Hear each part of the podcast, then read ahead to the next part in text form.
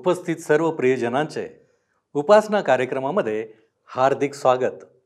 प्रियानो आज आपण पाहणार आहोत की विरोधक कशा प्रकारे उपहास करतात लोकांना निराश करण्याचा प्रयत्न करतात परंतु कशा प्रकारे नेहम्या त्यांना तोंड देतो. तर मग चला प्रियानो आपण अध्ययनाची सुरुवात करूया.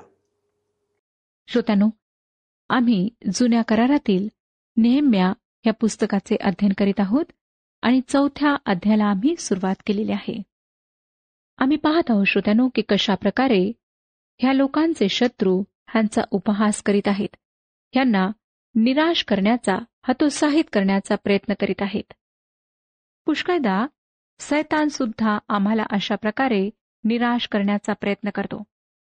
देवाच्या लोकांचे जीवन म्हणजे फक्त प्रार्थना करणे एवढेच नसते तर देवाच्या वचनानुसार चालणे व अंधकाराच्या सत्तांबरोबर लढणे हे आहे.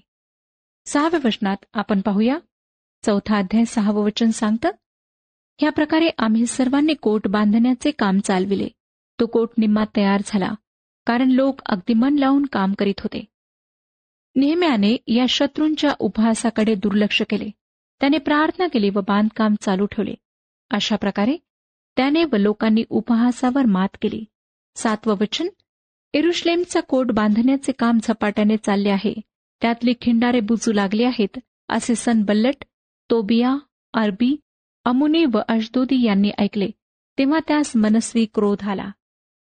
जेव्हा शत्रूंनी हे पाहिले की या यहोद्यांना हसणे व त्यांचा उपहास करणे ह्यामुळे काहीच होत नाही त्यांचे काम चालूच राहिले तेव्हा त्यांनी दुसरे अडखळ निर्माण करण्याच्या दिशेने पाऊल उचलले. ते आता फार संतापले होते. आठ आणि नऊ वचनात आम्हाला सांगण्यात आले आहे की त्या सर्वांनी असा एकोपा केला की आपण जाऊन एरुश्लेम बरोबर लढू व तेथे धांदल उडून देऊ. पण आम्ही आपल्या देवाची प्रार्थना केली आणि त्यांच्या भीतीने त्यांच्यावर अहोरात्र पाळत ठेवली. आता पुन्हा नेहम्याकडे प्रार्थना हे एकच साधन होते. प्रार्थना करा व जागृत रहा. हे जणू काही त्याचे बोधवाक्य झाले होते. तो म्हणतो तथापि आम्ही आपल्या देवाकडे आपली प्रार्थना केली. श्रोत्यानो कधीकधी प्रार्थनेसोबत काही कृतीचे पाठबळ असण्याची गरज असते. काही लोक म्हणतात चला आपण त्याविषयी प्रार्थना करूया. परंतु त्यानंतर जी कृती करण्याची गरज असते तिच्याकडे ते सहेतुक दुर्लक्ष करतात. किंवा एखादी कृती करण्याचे टाळायचे असेल तर ते म्हणतात आपण प्रार्थना करूया. श्रोत्यानो काम चुकारपणा करण्यासाठी लपण्याचे ठिकाण म्हणजे प्रार्थना नाही. बऱ्याचदा प्रार्थनेसोबत कृतीची गरज असते. नेहम्यानेही आपण प्रार्थना करूया असे पावित्र्याचा आव आणून म्हटले असते. तो म्हणाला असता आम्ही देवावर विश्वास ठेवला आहे. आम्ही दुसरे काही करणार नाही. हा तर जबाबदारीतून सुटण्याचा सोपा मार्ग आहे. अनेक लोक अशा प्रकारे जबाबदारीपासून पळ काढतात. जर तुम्ही देवावर विश्वास ठेवत आहात तर तुम्ही निश्चित काहीतरी कृती कराल कारण विश्वास कृती वाचून निरर्थक आहे. असे पवित्र शास्त्र आम्हाला सांगते. नेहम्याला माहीत होते की शत्रूने त्यांच्यावर हल्ला करण्याचा कट रचला आहे. म्हणून त्याने रात्रंदिवस पहारा ठेवला. त्याने ही गोष्ट करावी अशी त्याच्याकडून देवाची अपेक्षा होती. आणि संकट तर बाहेरूनही होते व आतूनही होते. दहावं वचन पहा काय सांगतं? यहुदी लोक म्हणू लागले की भार वाहकांची शक्ती क्षीण झाली आहे वाजून खच फार पडला आहे तेव्हा आमच्याने हा कोट बांधवणार नाही. अशा वेळेस फार सावध राहण्याची गरज आहे कारण सैतान आतून जो हल्ला करतो तो अधिक कठोर असतो. आणि देवाच्या लोकांविरुद्ध सैतानाच्या सर्वात मोठ्या शस्त्रांपैकी एक शस्त्र आहे निराशा. तो या अस्त्राच्याद्वारे देवाच्या लोकांना निर्बल करून टाकतो. डी एल मुडी हे एक सुप्रसिद्ध सुवार्तिक होते. त्यांच्याविषयी एक गोष्ट अशी सांगतात की ते एक दिवस निराशेने फारच खचून गेले. त्यांना अंधकार दिसू लागला. अशा वेळेस त्यांची पत्नी शोक सभेला जाण्याचे काळे कपडे परिधान करून त्यांच्यासमोर आले. त्यांना तिच्या त्या वस्त्रांचे नवल वाटले. कारण कोणाच्याही मृत्यूची बातमी त्यांनी ऐकली नव्हती. त्यांनी तिला विचारले तू कोणाच्या उत्तरक्रियेसाठी जात आहेस? यावर तिने उत्तर दिले ज्या जिवंत देवाची तुम्ही इतके वर्षे सेवा केली तो जिवंत देव मरण पावला आहे. तिच्या या सडेतोड उत्तराने त्यांच्या डोक्यात लगेचच प्रकाश पडला. आपण निराश होणे म्हणजे देवाचे सामर्थ्य कमी लेखण्याप्रमाणे आहे हे त्यांना कळले. ताबडतोब त्यांनी ती मनावरची निराशेची जळमटे काढून टाकली व नव्या उत्साहाने त्यांनी आपल्या सेवेस सुरुवात केली. श्रोत्यानो तुम्ही आज निराश आहात काय? आजूबाजूला निव्वळ अंधकारच तुम्हाला दिसत आहे काय? लक्षात घ्या की तुमच्या जीवनात निराशा आणून तुमचे मनोधैर्य खचविण्याचे काम सैतान करीत आहे. येशूकडे पुनरुत्थित येशूकडे पहा. तोच निराशेत आशेचा किरण आहे. देवाचे सांत्वन लक्षात घ्या. येशयाचे पुस्तक चाळीस अध्याय अठ्ठावीस ते एकतीस वचनांमध्ये वचन आम्हाला सांगतं. यशया चाळीस अध्याय अठ्ठावीस ते एकतीस. तुला कळले नाही काय? तू ऐकले नाही काय? परमेश्वर हा सनातन देव परमेश्वर दिगंत पृथ्वीचा उत्पन्न करता थकत भागत नाही. त्याची बुद्धी अगम्य आहे. तो भागलेल्यास जोर देतो. निर्मलास विपुल बळ देतो. तरुण थकतात भागतात भरज्वानीतले ठेचा खातात. तरी परमेश्वराची आशा धरून राहणारे नवीन शक्ती संपादन करीतील. ते गरुडांप्रमाणे पंखांनी वर उडतील. ते धावतील तरी दमणार नाहीत. चालतील तरी थकणार नाहीत. श्रोत्यानो ज्या देवाने तुमच्या व माझ्यासाठी आपल्या प्रिय पुत्राच्या प्राणाची आहुती दिली तो तुम्हाला एकटे कसे सोडेल? तो तुम्हाला अनाथ कसे सोडेल? यहुदाने नेहम्याला सांगितले की लोक फार थकले आहेत. त्यांच्याने काम होणार नाही. आपल्याच लोकांमधून निर्माण झालेले हे संकट नेहम्यालाही खचविणारे होते. एकीकडे आतून हे निराशेचे संकट तर दुसरीकडे शत्रूंच्या धमक्या त्यांना भेडसावत होत्या. अकरा आणि बारा वचने पुढे आम्हाला सांगतात आमचे शत्रू म्हणाले आम्ही त्यांच्यामध्ये शिरून त्यास मारून टाकू व त्यांचे काम बंद पाडीपर्यंत त्यांना काही कळवायचं नाही की दिसावयाचे नाही. मग जे यहुदी त्यांच्याजवळ राहत होते ते चोहोकडून आमच्याकडे दहादा येऊन म्हणाले की तुम्ही आमच्याकडे परत या. शत्रूंनी येऊद्यामधल्या निराशेचा फायदा घेतला व त्यांच्यावर अचानक हल्ला करण्याचे ठरविले. आणि त्यांच्याजवळ जे यहुदी होते तेही या बांधकाम करणाऱ्यांना या संकटापासून दूर पळण्यास सांगू लागले.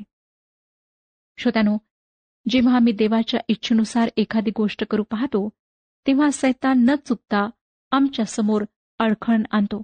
आम्हाला त्या इच्छेविषयी निराश करतो.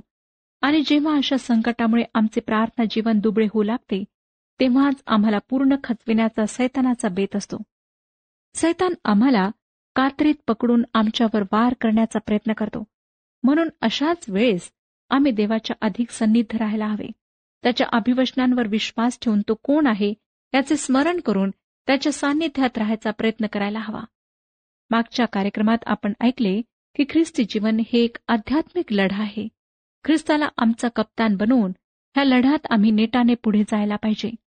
त्यातून माघारी फिरणे म्हणजे पळपुट्या जवानाचे काम आहे. म्हणूनच येशू ख्रिस्ताने त्याच्यामागे येणाऱ्यांना निक्षून सांगितले एकदा नांगराला हात घातल्यावर मागे वळून पाहणारा माझ्या लायकीचा नाही. नेहम्या पळपुटा नव्हता. तो मोठ्या विश्वासाने बाबिलोनास आला होता. देवाच्या चांगल्या हाताचे सामर्थ्य आपल्याला मिळत आहे यावर त्याचा विश्वास होता व तो या अंतर्गत व बाह्य संकटांना भिणारा नव्हता. त्याने या संकटाविरुद्ध काय धोरण आखले ते आपण वाचूया. चौथा अध्याय तेरावं वचन. या कारणास्तव लोकांच्या हाती तरवारी बरच्या व धनुष्य देऊन कोटाच्या मागे अगदी खालच्या खुल्या ठिकाणी त्यांच्या घराण्याप्रमाणे मी त्यास बसविले.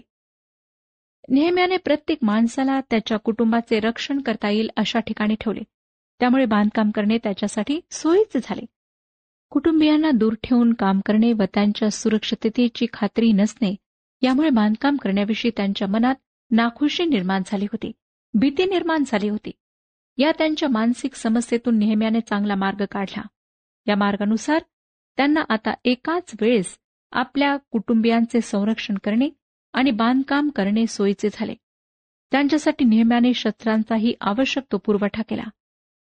लोकांना तुम्ही देवावर भरोसा ठेवा सर्व व्यवस्थित होईल एवढे सांगून त्यांनी वरवर दिलासा दिला नाही श्रोत्यानो. त्यांच्या समस्येचे मूळ शोधले व त्यावर उपायही केला. चौदावं वचन आम्हाला सांगतं ही सर्व व्यवस्था पाहून मी उठलो आणि सरदार शास्ते व वरकड लोक यास म्हणालो त्यांची भीती धरू नका. थोर व भयावह जो परमेश्वर त्याचे स्मरण करून तुमचे भाऊबंद तुमचे कन्यापुत्र तुमच्या स्त्रिया व तुमची घरे यांच्यासाठी युद्ध करा. श्रोत्यानो प्रभूचे स्मरण करा हे त्यांचे बोधवाक्य होते. त्यांचा धावा होता. पौलाने जेव्हा तरुण तिमथ्याला पत्र लिहिले तेव्हा त्याने एक बौद्ध वाक्य दिले. तिमथ्याला दुसरे पत्र दुसरा अध्याय आणि आठव्या वचनाचे अगदी अचूक भाषांतर येशू ख्रिस्ताची आठवण करा असे होते. आज विश्वासणाऱ्यांचे हेच बोधवाक्य आहे. नेहम्याच्या काळात प्रभूचे स्मरण करा हे यहुद्यांचे बोधवाक्य होते. श्रोत्यानो संकट समयी प्रभूचे स्मरण करणे किती दिलासा देणारे असते. गत आयुष्यात त्याने आम्हाला कोणकोणत्या संकटांमधून कसे कसे वागवले कसे कसे वाचवले हे स्मरण करणे चांगले आहे. त्याची प्रेमदया सनातन आहे. त्याची वचने सत्य आहेत. तो सामर्थ्यशाली आहे व आमचे कोणतेही संकट त्याच्या सामर्थ्यापलीकडचे नाही. आम्ही एक वेळेस त्याच्याशी अविश्वासूपणाने वर्तन करू पण तो सदा सर्वदा विश्वासू राहणारा प्रेमळ पिता आहे.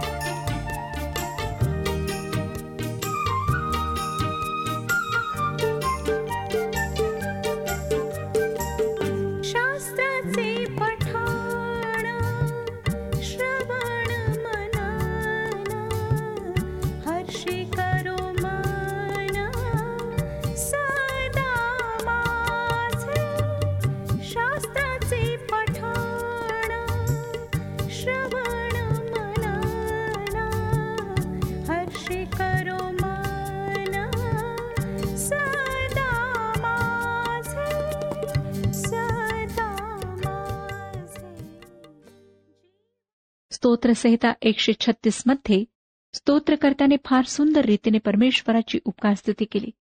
त्याची प्रेमदया सनातन कशी आहे ते त्याने सांगितले. मानवी जीवनातले एकही क्षेत्र असे नाही की त्या बाबतीत देवाची प्रेमदया सनातन आहे. अशा सनातन प्रेमदया दाखविणाऱ्या प्रभूचे आम्ही संकट समयी स्मरण करणे खरोखर लाभदायक आहे. तुमच्या संकटाच्या समयी तुम्हाला जे मदत करतील ते तुमचे खरे मित्र असे तुम्ही म्हणता की नाही? परंतु कधीकधी मित्रांच्याही मर्यादा असतात ना? मग अशा वेळेस तुम्ही कोणाकडे वळता? कोणाचे स्मरण करता? तुम्हाला तुमच्या कठीण बिकट परिस्थितीतून केवळ जिवंत व खरा परमेश्वरच वाचवू शकतो. हाताने घडलेल्या वस्तू नव्हे किंवा तुम्ही तुमच्या मनात ज्या व्यक्तीची मूर्ती ठेवली असेल प्रतिमा जपली असेल ती व्यक्ती नव्हे तर सर्व परिस्थितीवर व संकटांवर मात करण्यास जो समर्थ आहे तो प्रभू पिता तुम्हाला वाचवू शकतो. एकदा एका आदिवासी जमातीच्या पुजाऱ्याला एका सुवार्तिकाने येशूची सुवार्ता सांगितली व सर्व संकटात येशूला हाक मार तो तुला मदत करेल असेही त्याने त्याला सांगितले. वास्तविक पुजाऱ्याला या सुवार्तिकाचा फार राग आला होता कारण या सुवार्तिकामुळे त्याची रोजची मिळकत कमी झाली होती. लोक भूतांची पूजा करायला त्याच्याकडे येत नसत म्हणून या पुजाऱ्याने मंत्रतंत्राच्या साह्याने या सुवार्तिकावर जादूटोणा करण्याचा अयशस्वी प्रयत्न केला. एकदा तो डोंगर माथ्यावरून निमुळत्या वाटेवरून आपल्या बायकोसह जात असताना त्याचा पाय घसरला व दोनशे फुटाच्या त्या टेकडीवरून तो घरंगळत खाली आला. त्याच्यामागे त्याची बायको रडत ओरडत धावत निघाली. तिने त्याचा पाय जेव्हा घसरलेला पाहिला तेव्हा जीवाच्या आकांताने ओरडली व क्षणातच संकटात येशूच्या नावाचे स्मरण करा हे सुवार्तिकाचे शब्द तिला आठवले.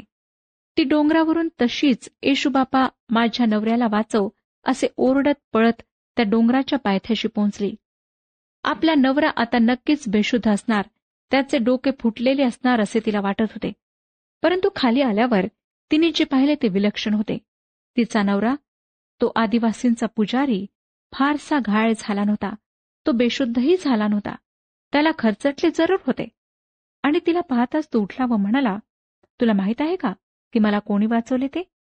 त्या माणसाच्या येशूबापाने मी त्याचाच दावा केला होता. हे ऐकून त्याच्या बायकोच्या आश्चर्याला पारावार राहिला नाही. कारण आपल्या संकटात सापडलेल्या नवऱ्यासाठी तिनेही येशूबापाचाच धावा केला होता. त्या पुजाराने व त्याच्या पत्नीने भूताखेतांची पूजा करणे सोडून दिले. आता ते खऱ्या व जिवंत देवाचे भक्त आहेत. येशूला अनुसरणारे त्याचे अनुयायी आहेत. श्रोत्यानो ज्याने तुमच्या व माझ्यासाठी स्वतःचा एकुलता एक पुत्रही राखून ठेवला नाही येशूचे त्याने समर्पण केले तो आमचा प्रेमळ स्वर्गीय पिता आहे व त्याकडे जाण्याचा मार्ग येशू आहे.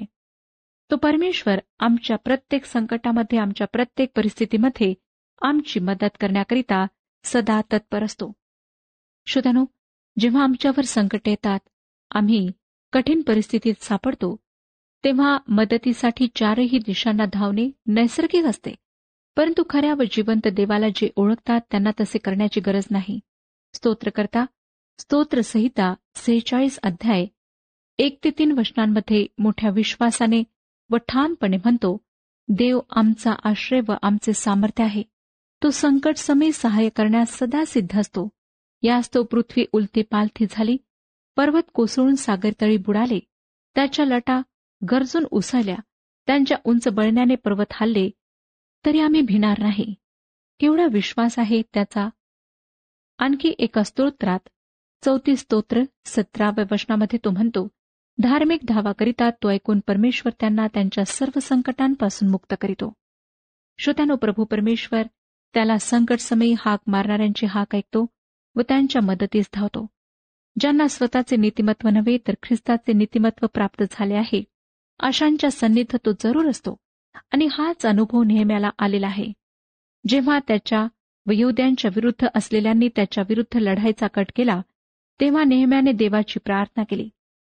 चौदाव्या वचनात आम्ही वाचले होते की कशा प्रकारे तो आपल्या लोकांना म्हणत आहे की त्यांची भीती धरू नका.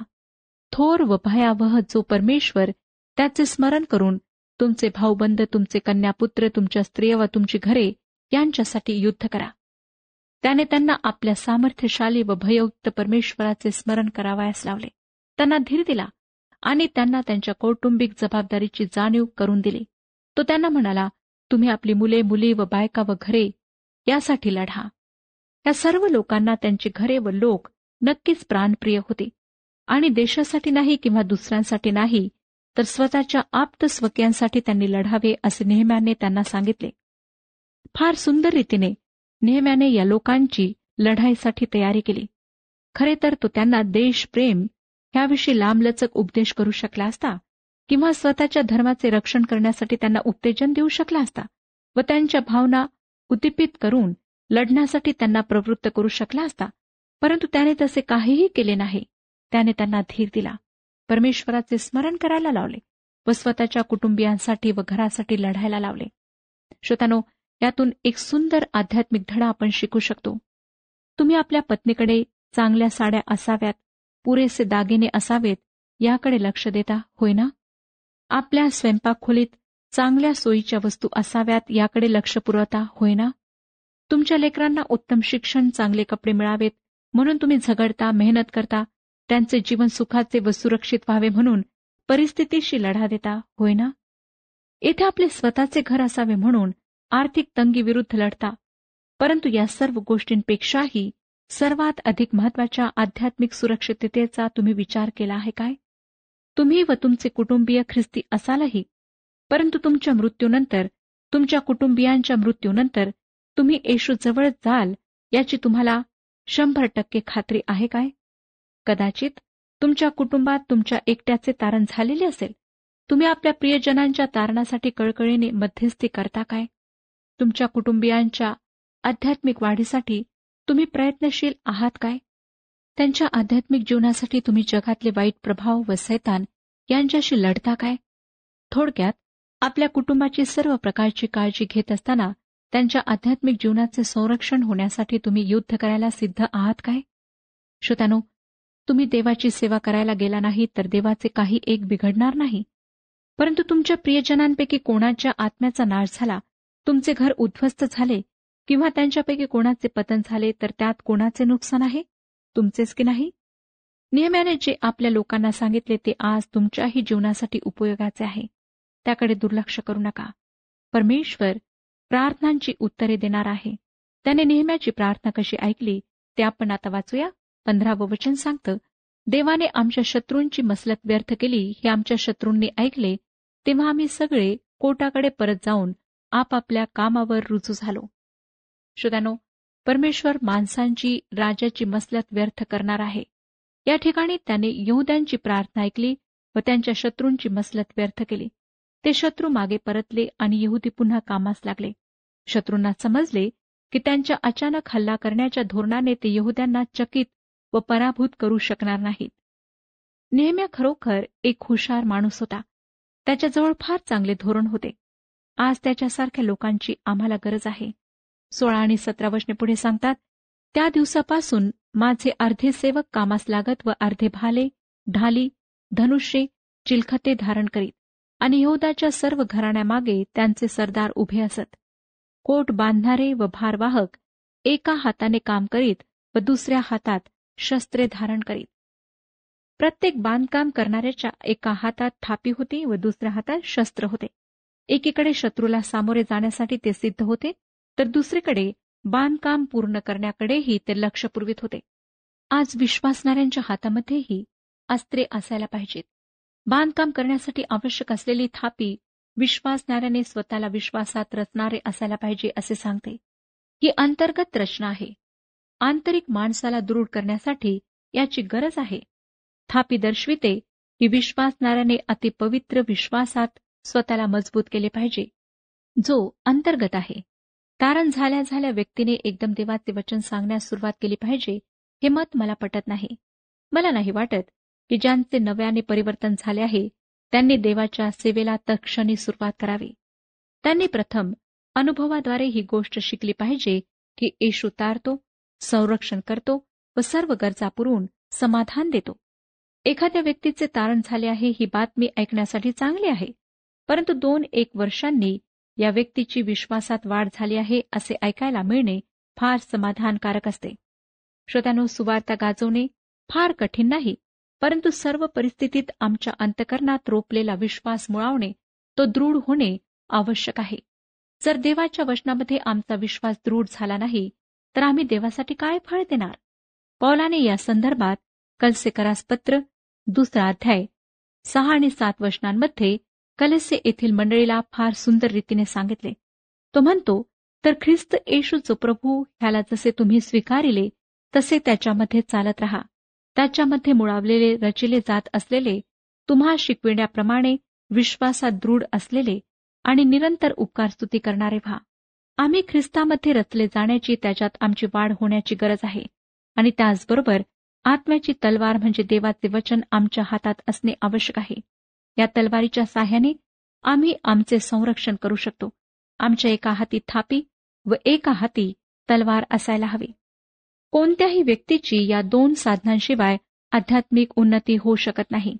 अठरा ते वीस वचने पुढे सांगतात बांधकाम करणारे आपल्या कमरेस दरबार लावून काम करीत रणशिंग वाजविणारा माझ्याजवळ असे. मी सरदारास शास्त्यास व वरकड लोकांस सांगून ठेविले होते की हे काम मोठे व विस्तृत असून कोटावर काम करीत असता आपण एकमेकांपासून दूर असतो.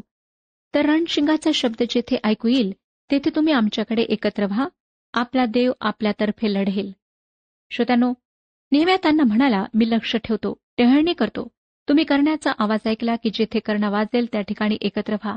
मग आपण शत्रूला सामोरे जाऊ. या ठिकाणीही नियम्याचा देवावरचा दृढ विश्वास आम्हाला आढळतो. एकवीस ते तेवीस वचने पहा काय सांगतात? या प्रकारे आम्ही काम करू लागलो. त्यांच्यातले अर्धे लोक पहाटेपासून तारे दिसू लागूपर्यंत भाले घेऊन उभे असत. त्यासमयी लोकास मी हेही सांगितले होते की प्रत्येक मनुष्याने आपल्या दासासह एरुश्लेमेच्या आतच रात्रीचे बिरहाडास राहावे म्हणजे ते रात्री आमची रखवाली करीतील आणि दिवसा काम करीतील. मी आपले कपडे उतरीत नसे.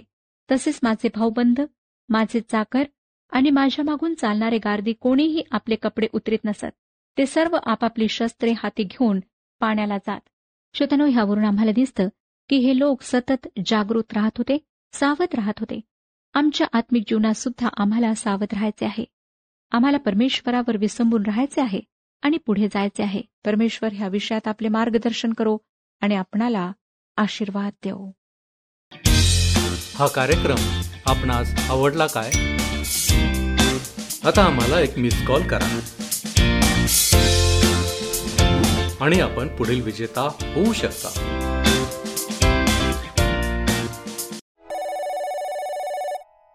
प्रियानो आम्ही पाहिले की नेहम्याने शत्रूंच्या उपहासाकडे दुर्लक्ष केले. प्रार्थना करून बांधकाम चालू ठेवले आणि ते जागृत राहिले. होय प्रियानो आम्हाला देखील आमच्या जीवनात याच गोष्टी करून आमच्या शत्रूला हरवायचे आहे.